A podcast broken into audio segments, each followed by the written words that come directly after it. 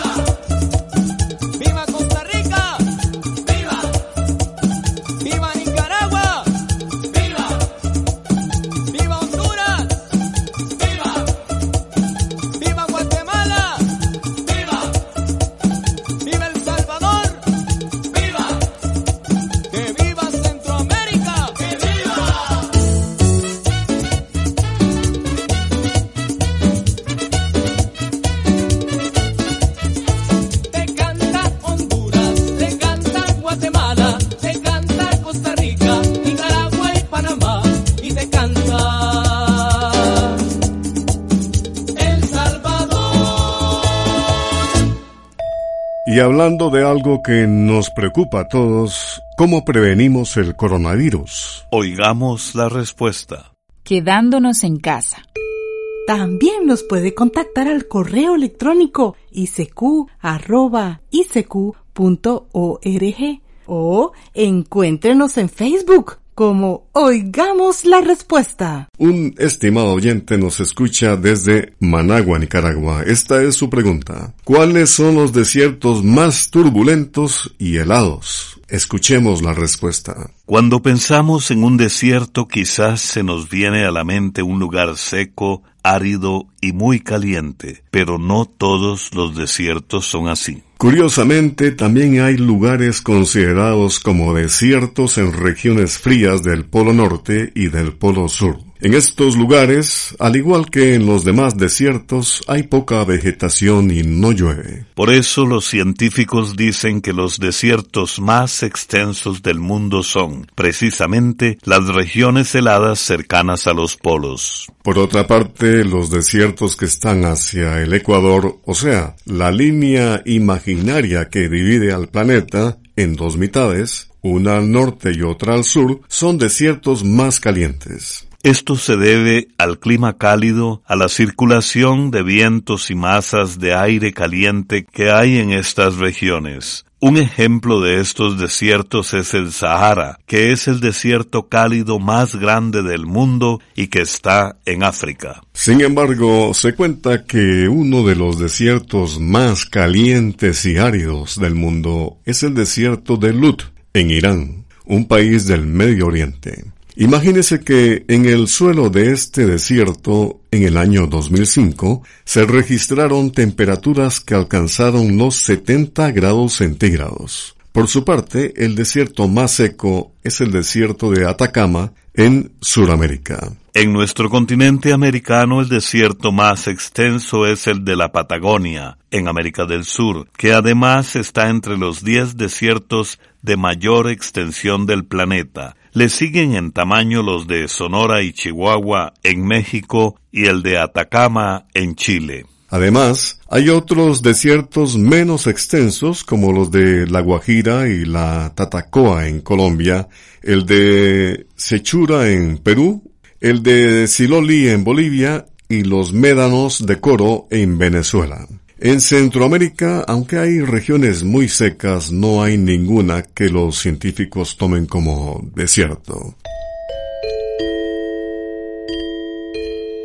Un estimado oyente que nos escucha en Managua, Nicaragua, nos envió a través del correo electrónico estas preguntas. ¿Cómo puedo hacer para borrar las manchas que dejan algunos desodorantes en las camisas? ¿Qué desodorantes se podrían usar para evitarlas? Oigamos la respuesta. Pues para quitar las manchas, esas molestas manchas de desodorante que quedan en la ropa, Existen algunos remedios caseros que se pueden practicar. El primer remedio es una mezcla de vinagre en agua caliente. Se deja remojar la prenda durante un par de horas, luego se lava como de costumbre. Otra manera es con bicarbonato de sodio. Se prepara una pasta de bicarbonato de sodio con agua y se unta sobre la mancha. Espere a que se seque para lavar la prenda. Otra manera es preparar un recipiente con agua tibia y un poco de bicarbonato. La ropa se sumerge en el agua por un buen rato y luego se lava. Otra opción es aplicar un poco del limpiador OxyClean sobre las manchas de desodorante y frotar suavemente. Si las manchas continúan, deje la prenda en remojo durante un rato y luego lávela como de costumbre. El OxyClean se puede conseguir en los supermercados. Una vez que le haya quitado las manchas a su ropa, una forma de darles mantenimiento es dejando remojar las camisas que use en agua de jabón durante la noche para lavarla al día siguiente. Esto ayudará a que no se formen más manchas y también a quitar cualquier mal olor. Por otra parte, para evitar que se manchen las camisas, se recomienda usar desodorante en aerosol, pero sin usar demasiado. Hoy día ya venden desodorantes que en sus etiquetas dicen que no manchan la ropa y podría intentar con uno de esos. Además, se recomienda ponerse la camisa cuando el desodorante ya secó. Si la camisa tiene una mancha, no la planche, pues esto hará que se fije aún más la mancha. Traigo un corazón. Vamos a la música, música centroamericana. De Guatemala, la cantautora Stephanie Celaya interpreta una canción con un lindo título, Traigo un corazón, y en su letra dice, las cosas no suceden si te sientas a esperar. Siento el frío en la mañana. Pensando en que las cosas no suceden si te sientas esperar. El olor de un buen momento que se desvanece lento, como huellas en la arena que se irán. Y la brisa que estremece. Y los días van pasando, llevándose el anhelo de intentar. Tanta gente caminando, saber a dónde van, sin saber a dónde van. Traigo un corazón, esto a lo que sea, sin limitación. Cansado de escuchar tanta negación,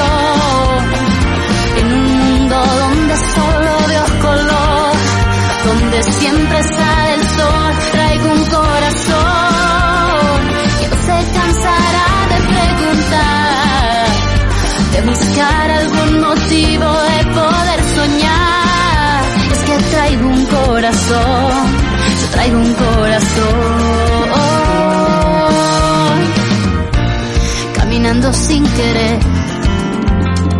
La rutina se atraviesa, apagando mi deseo de correr y me cuesta comprender cómo muchos permanecen ocultando su verdad, quien quieren ser. Nadie sabe lo que pierde al dejar que el miedo robe nuestras fuerzas, nuestras ganas, nuestra fe. Difícil entender cómo un ciego puede ver mientras otros no lo ven. Traigo un corazón dispuesto a lo que sea sin limitación. Cansado de escuchar tanta negación en un mundo donde solo veo color, donde siempre sale el sol. Traigo un corazón se cansará de preguntar, de buscar algún motivo de poder soñar. Es que traigo un corazón, yo traigo un corazón.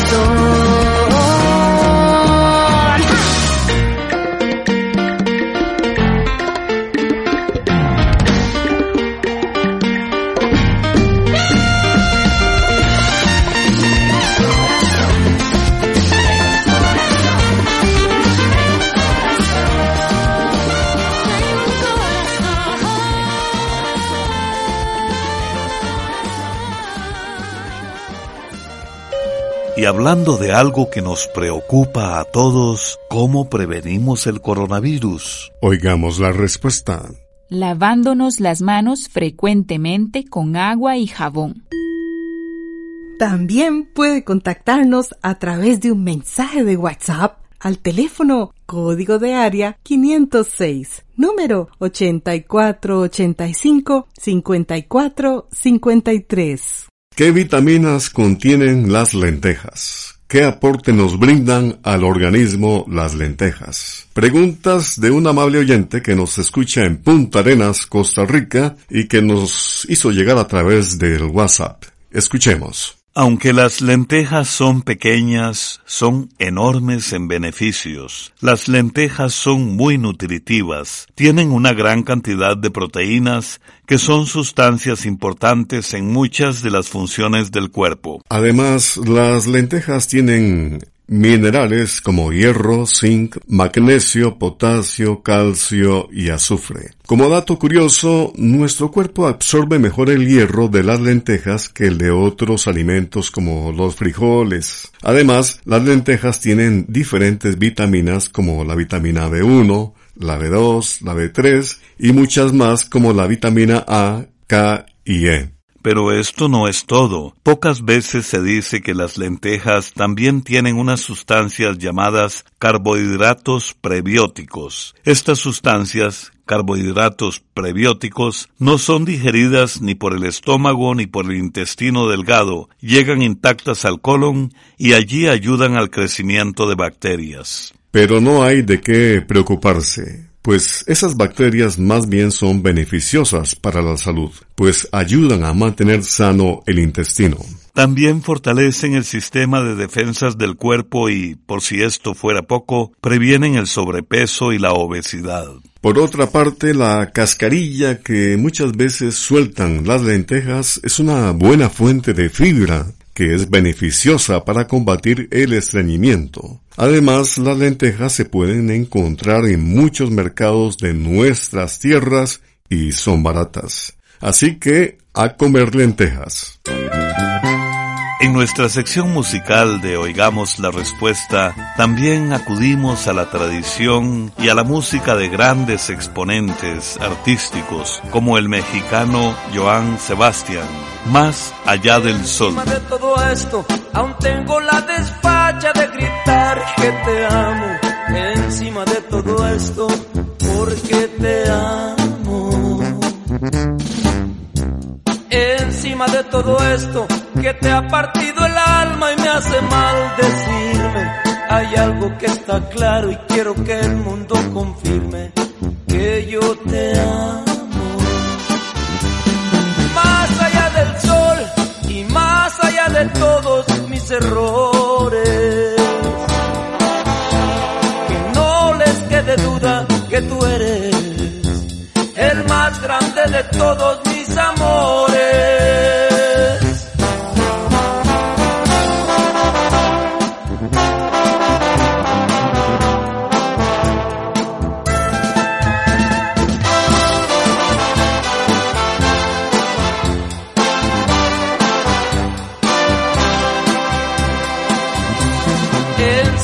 todo esto que a ti te siembra duda y me causa pena me atrevo a asegurarte que el castillo no es de arena. Yo sí te amo. Encima de todo esto emerge una verdad que me libera y es la neta. Ya que estás empacando, llévatela en la maleta. La verdad es que te amo. Del sol y más allá de todos mis errores. Que no te quede duda que tú eres el más grande de todos mis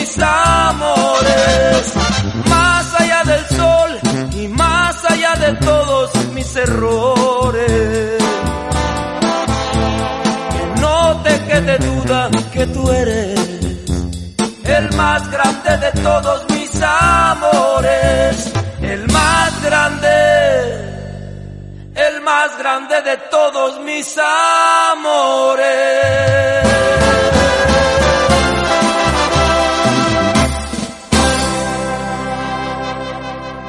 Y hablando de algo que nos preocupa a todos, ¿cómo prevenimos el coronavirus? Oigamos la respuesta. Manteniendo una distancia de al menos dos metros entre las personas.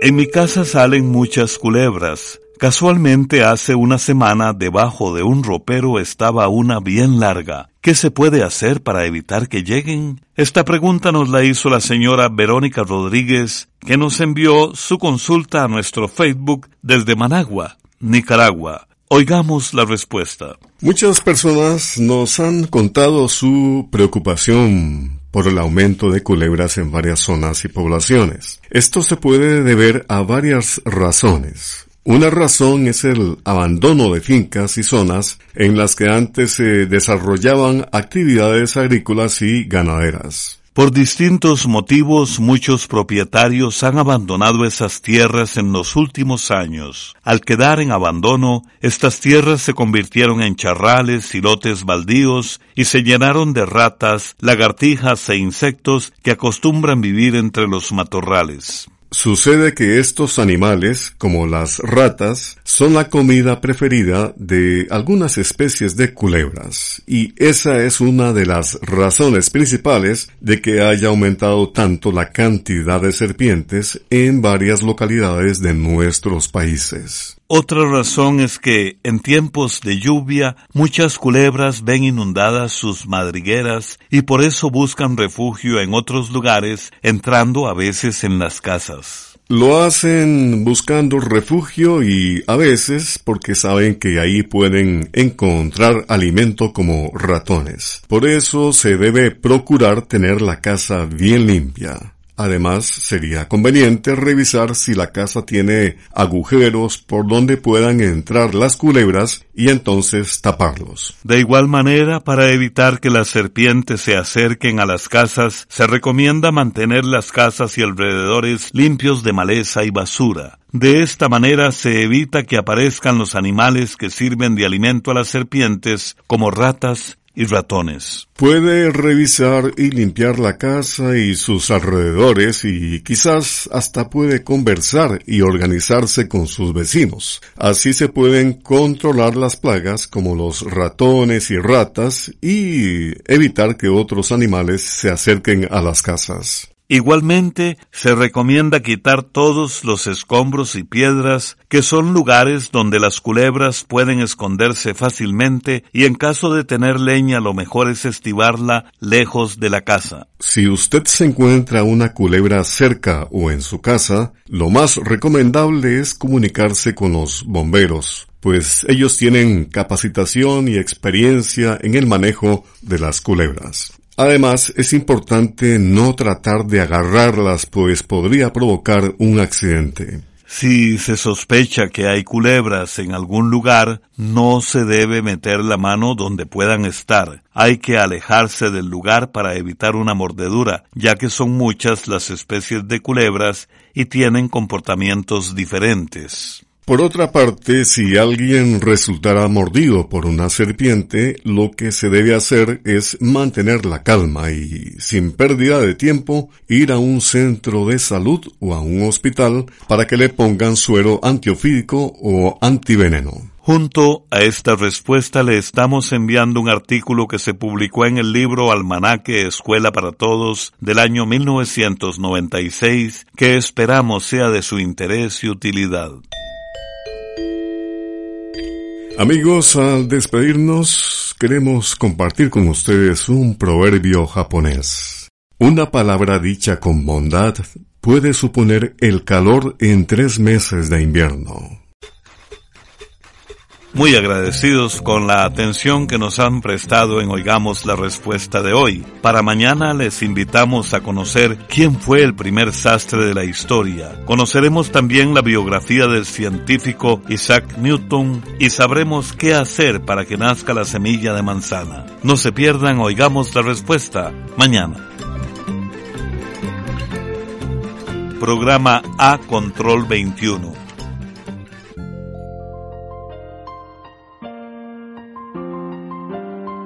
Y así llegamos al final del programa del día de hoy. Los esperamos mañana en este su programa Oigamos la Respuesta. Mándenos sus preguntas al apartado 2948-1000 San José, Costa Rica. También puede enviarnos sus preguntas al correo electrónico icq.org o encuéntrenos en Facebook como Oigamos la Respuesta.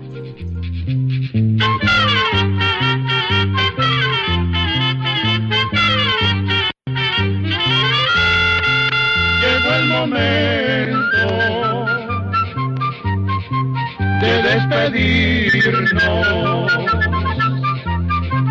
Se va a la escuela, se va cantando